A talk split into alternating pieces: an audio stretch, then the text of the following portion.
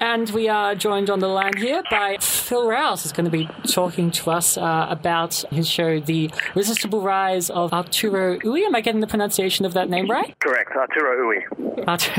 Fantastic. Yeah, so could you tell us a little about, uh, because this is, of course, this is an adaptation of a play by Bertolt Brecht, so just briefly the political context of the original play and the political context of your adaptation. Yeah, absolutely. Well, the original piece of Resistible Rise of Arturo Ui by Brecht is his satire written about the rise of Hitler um, from the beginning of the Depression in 1929 to about the annexation to the annexation of Austria in 1935. He wrote it while he was in exile. He was in Finland when he wrote this. He wrote it over the course of about three weeks, so it's quite a sort of rushed piece of work. But like obviously, you know, he was a literary genius, so it's uh, quite good. And then what I'm working on with, with this adaptation is putting it into a um, 2016 context, thinking about a lot of the, the rise of the, the far right of, of the um, course of the last sort of decade or so that we've seen, uh, specifically also the rise of Donald Trump and um, the crumbling of the Republican Party in America. So a lot of there's a lot of interest in sort of drawing connections and also drawing tensions out between things that we see that were quite similar about that uh, context, the original context. For instance, uh, a lot of these problems coming out of the fact of um, a country who had just lost a war, like America just recently or sort of losing the war on terror, or is just incompetent at it. Also going through a depression, um, like the global financial crisis and the collapse of the housing market in the United States, and how some of those contexts, what have they done to set up someone like Trump can kind of emerge as a um, as a large public figure as a and as a potential presidential candidate. Yeah. um, and what do you think some of the challenges were of adapting this play into a modern setting?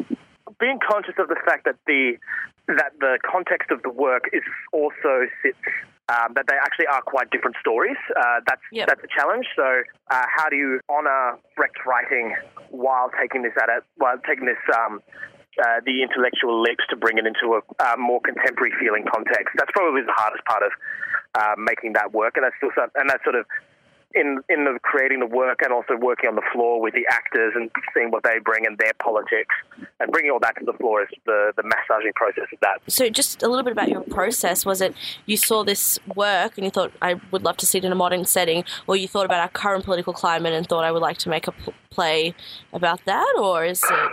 Um, I've I've had the I've had the play, and it's not like it's not a complete adaptation in many ways. It's Yeah, um, sure. it's very it's very much sticking to what Brecht wrote, and it's more an updating of a, of an aesthetic. Yeah. Um, and so I, I've, read, I've I've known about the play since um, I was at drama school in 2012. And it's, it's been and I've been a big fan of Brecht for much longer Sure. than that. I've been wanting to do a Brecht. I mean, I run a I when I'm not doing Brecht, I'm running a theatre com- I run a theatre company called Don't Look Away, and we do uh, remounts of classic Australian plays. And I was sort of at a point where I needed to branch out and do something else. And this play had been one that had been on my list for a long time. Yeah. And then, strangely, doing it became more and more prescient as doing it happened.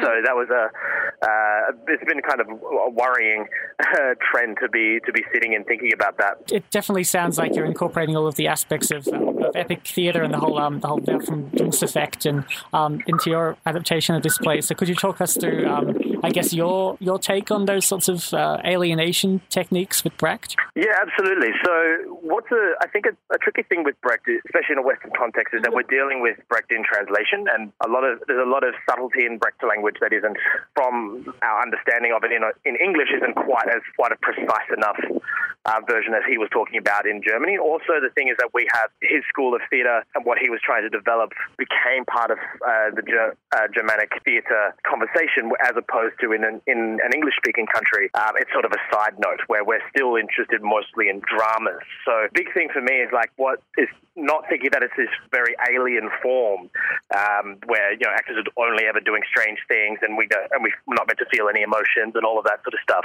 That's not really what the point is about. A lot of it, to me, the point of using these techniques is to just is you can still have like naturalistic acting, for instance. Um, you can still have also those things like direct address or uh, the use of signs and use of microphones and all of that sort of stuff, which I'm which I'm using in my production. But the important thing is actually more its dramaturgical functions, which are to make the audience sort of go, "Holy shit, that's that's a complete 180 between what we just saw in the previous scene and what this is happening," and that that kind of you in some ways it's not not about not being emotional. It's about rather than being upset for a character, you're being upset for the world. Yeah. So that's a big thing that I'm thinking about um, in the structure of the show I'm making.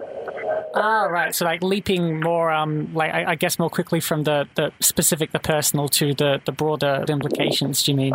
Yeah, so how, how these political how these personal choices are always political choices in this context, and so making the audience realize that these that the weakness of these human beings is what has given Brecht like Brecht's examination of human frailty is not about feeling sorry for the person and their frailty, but seeing this is the consequences of that frailty.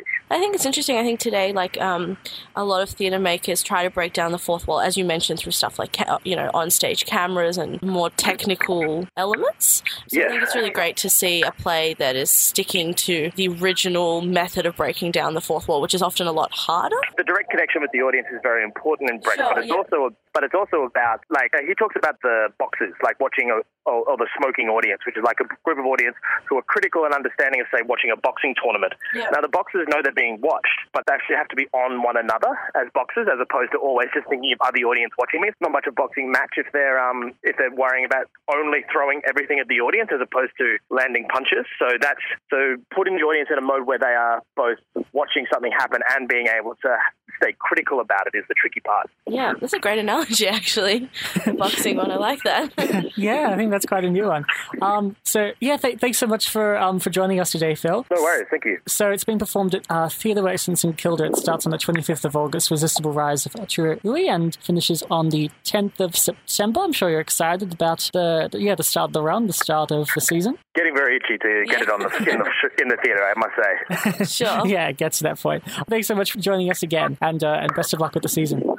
Thank you so much. Talk to you soon. Thanks. Um, so just before we talk to Brian Lipson from